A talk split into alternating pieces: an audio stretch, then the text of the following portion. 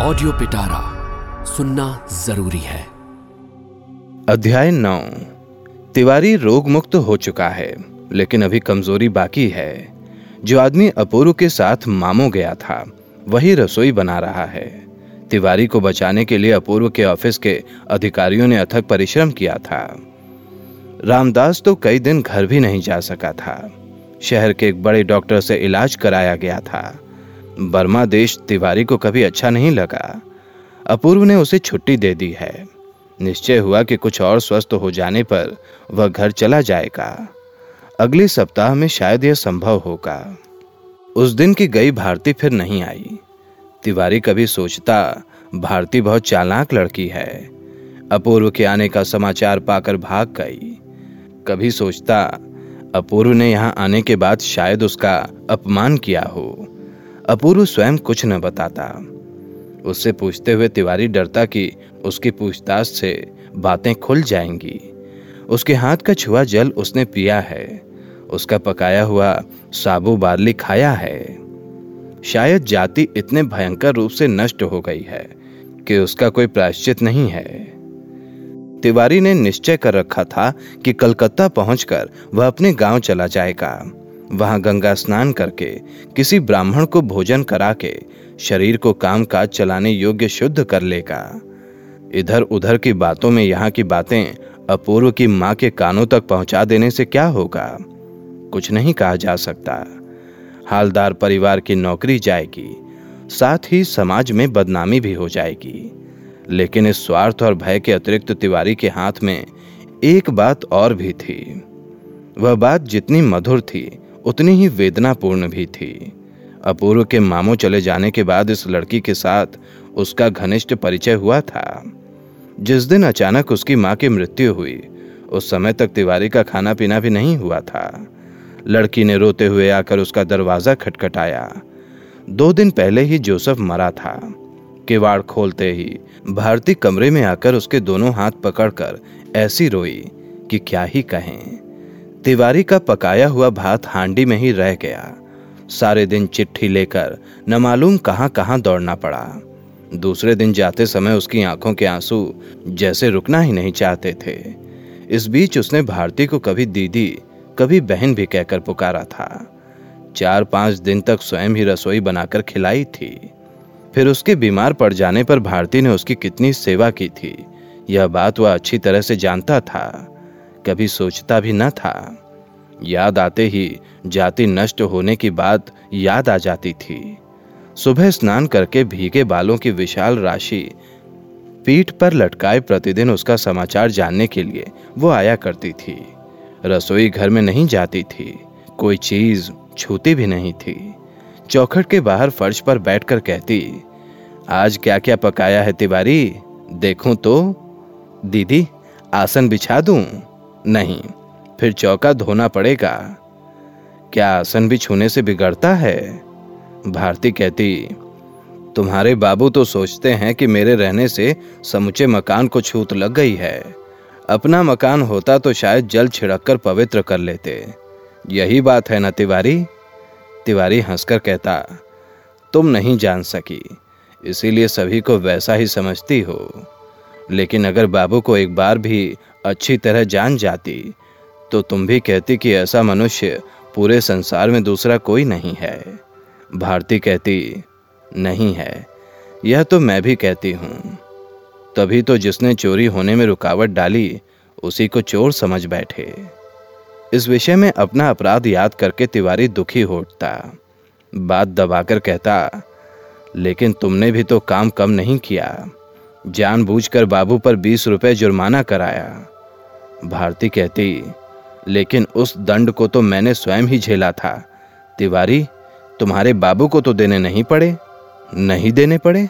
मैंने अपनी आँखों से देखा कि दो नोट देकर अदालत से बाहर आए। और मैंने भी तो अपनी आँखों से देखा था तिवारी, कि तुमने कमरे में घुसते ही दो नोट नीचे से उठाकर अपने बाबू को दिए थे। तिवारी के हाथ की कलछुल हाथ ही हाथ रह गई। बोला, ओ यह सच है दीदी।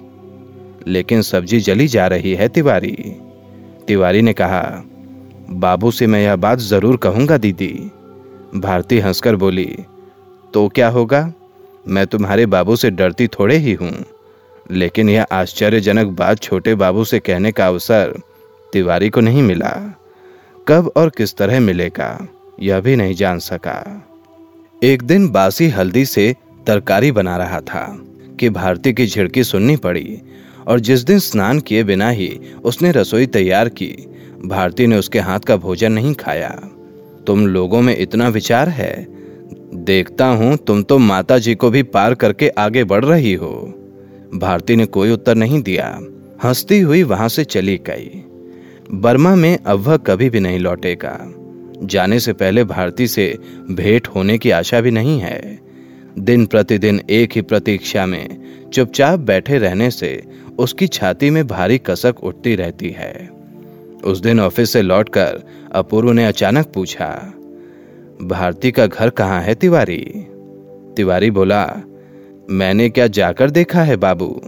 जाते समय तुम्हें बताया हो शायद। मुझे बताने की भला क्या ही ज़रूरत थी?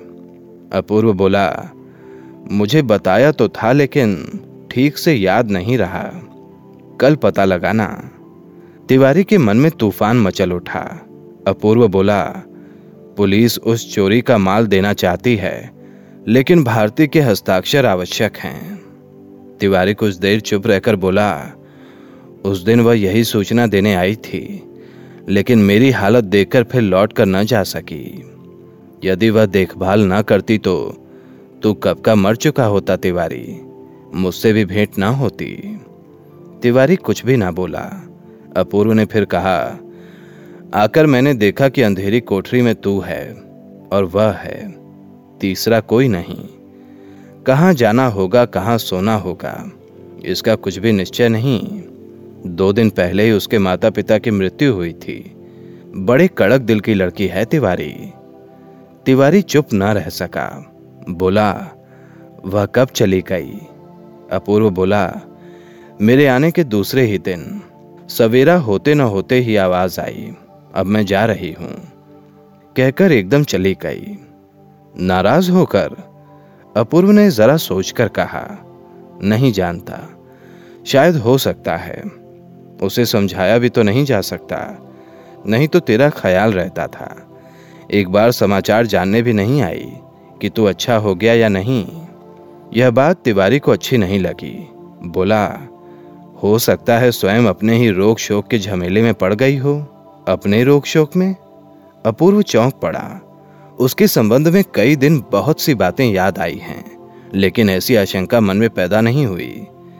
अपूर्व को एकदम ध्यान आया कि उनके नए डेरे पर तो देखने सुनने वाला भी कोई नहीं है। हो सकता है अब तक जीवित भी ना हो।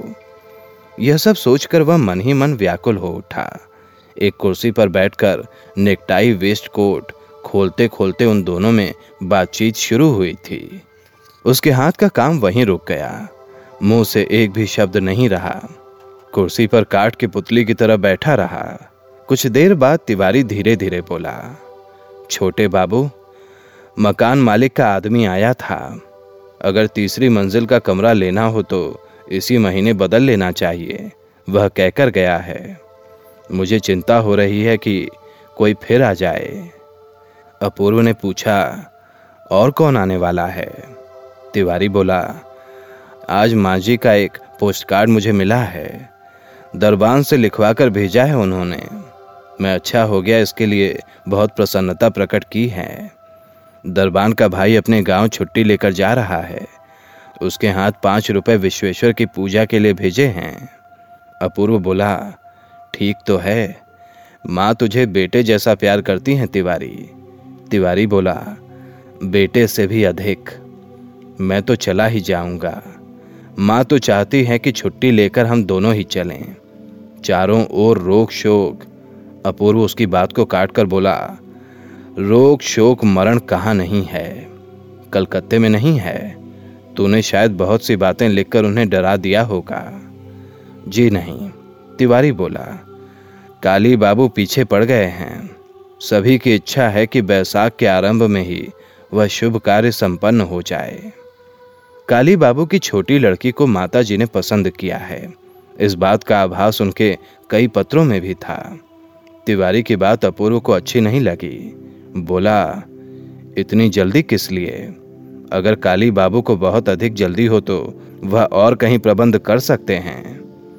तिवारी जरा हंसकर बोला, जल्दी माता जी को है। शायद लोग उनको यह कहकर डराते हैं कि बर्मा में लड़के बिगड़ जाते हैं।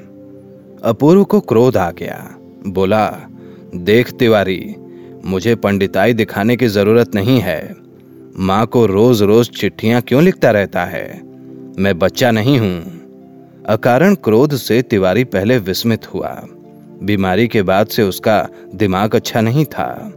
रोष भरे स्वर में बोला, आते समय यह बात माँ को कहकर ना आ सके। ऐसा होने से मैं बच जाता। जात धर्म नष्ट करने के लिए जहाज़ पर न चढ़ना पड़ता। अपूर्व ने उसके प्रश्न का कोई उत्तर नहीं दिया। खूंटी से कोट नेकटाई लेकर पहनता हुआ तेज़ी से कमरे से निकल गया। तिवारी गर्म होकर बोला, कल रविवार को जहाज़ चटगांव जाता है। मैं उसी से घर चला जाऊँगा। कहे देता हूँ। अपूर्व जाते जाते बोला ना जाओ तो हज़ारों सौगंधे रही। ऐसी ही इंटरेस्टिंग किताबें कुछ बेहतरीन आवाजों में। सुनिए सिर्फ़ ऑडियो पिटारा पर। ऑडियो पिटारा सुनना ज़रूरी है।